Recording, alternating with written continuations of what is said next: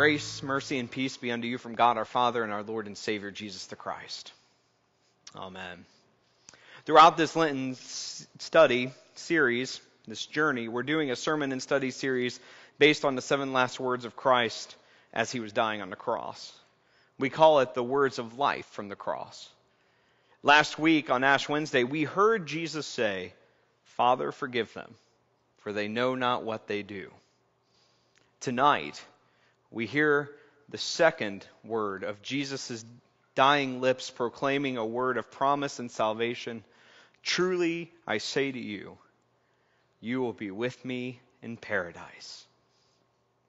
The words are spoken not to a religious man or a fine, upstanding citizen, or not even to one of his disciples.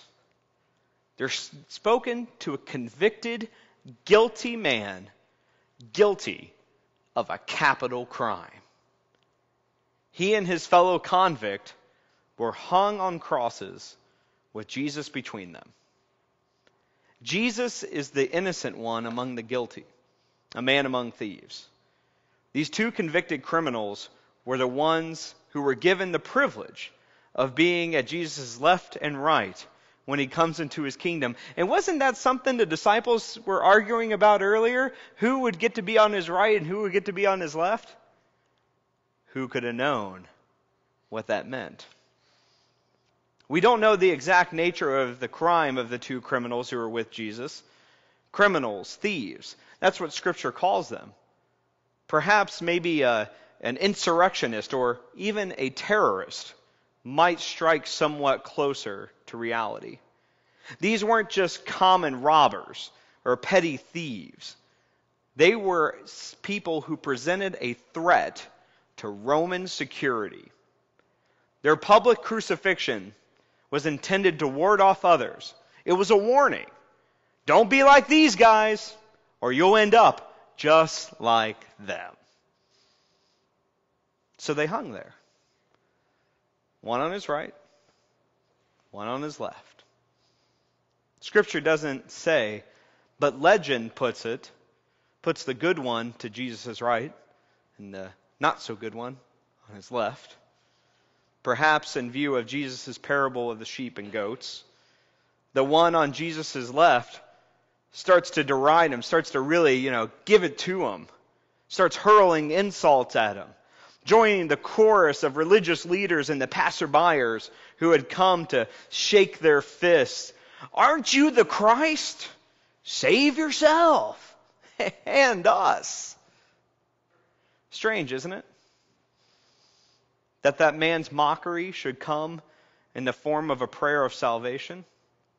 Save yourself and us. After all, what is prayer? Isn't prayer listening and speaking with God. And here this criminal was, speaking to God in a mocking fashion.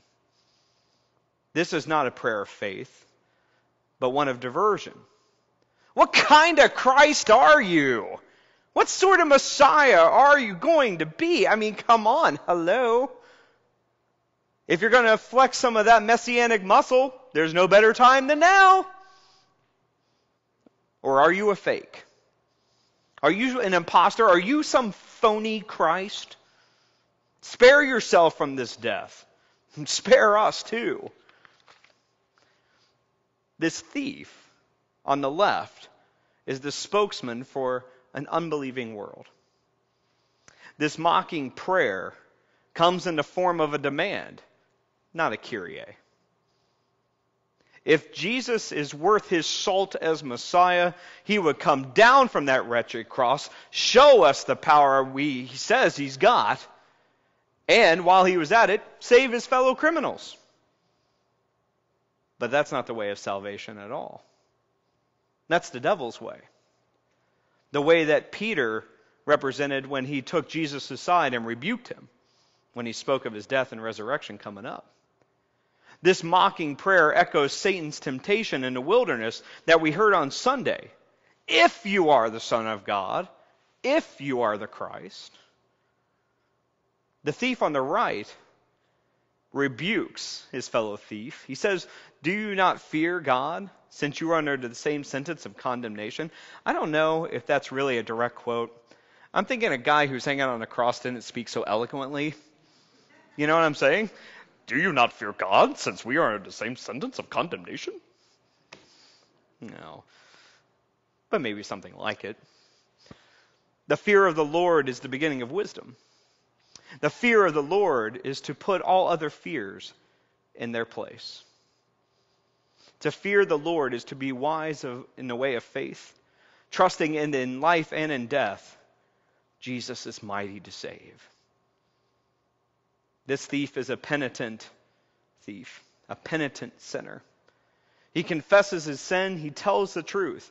We indeed have been condemned justly, for we are receiving our due reward for our deeds. The wages of sin is death, according to Romans 6:23. The thief recognizes his sin and confesses it. The only truth a liar can say is that I am a liar. Perhaps the only truth a sinner can say is, I am a sinner. And thanks be to God for the gift of the Holy Spirit that calls us to say, But I am saved by Jesus Christ. The thief is also faithful. He confesses Christ, but this man has done nothing wrong. Behold the unblemished Lamb of God. He is pure, he is holy, he is innocent. We are guilty, justly convicted. Did the thief understand all the implications of what he was saying? Did he really understand who Jesus was for him? Did he actually know of Jesus? What did he know about Jesus? We don't know. All we know is that this thief had a dying prayer Jesus, remember me when you come into your kingdom. Of all the people to address Jesus as he's there dying on the cross for us, that thief is the only one to use Jesus' name without any other title. Simply Jesus. Familiar, direct, no flattery, Jesus. Death is a great leveler. It puts everyone on a first name basis. Remember me when you come into your kingdom. A simple word of faith. He sees this broken, bleeding, dying man next to him, and he takes the sign over him quite literally. He's a king with a kingdom. All this criminal asks is to be remembered. Not spared the agonies of death, not rescued, simply remembered. And this tiny little mustard seed of faith is acknowledged by Jesus and credited to the thief as righteousness. As Jesus sealed with his words, Truly I say to you, today you will be with me in paradise. What sort of man is this who promises paradise to a dying thief who admits guilt of a crime? What sort of justice is it that speaks pardon to the unpardonable, acquits the guilty, that saves those in, that society deems unworthy and cruel, in need of death.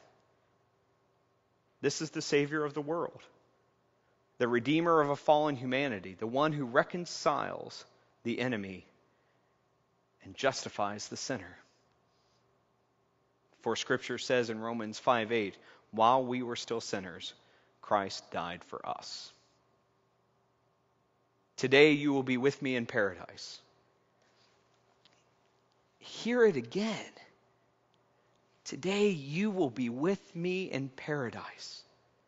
And hear this word of promise from our Savior's lips as a promise for you yourself. Hear it now and at the hour of your death, for none of us knows when that hour or day will come. Today, when paradise is open and ready to receive us in. Hear that word of promise. Return to the Lord your God. Call upon the name of Christ. Be saved and live. Amen.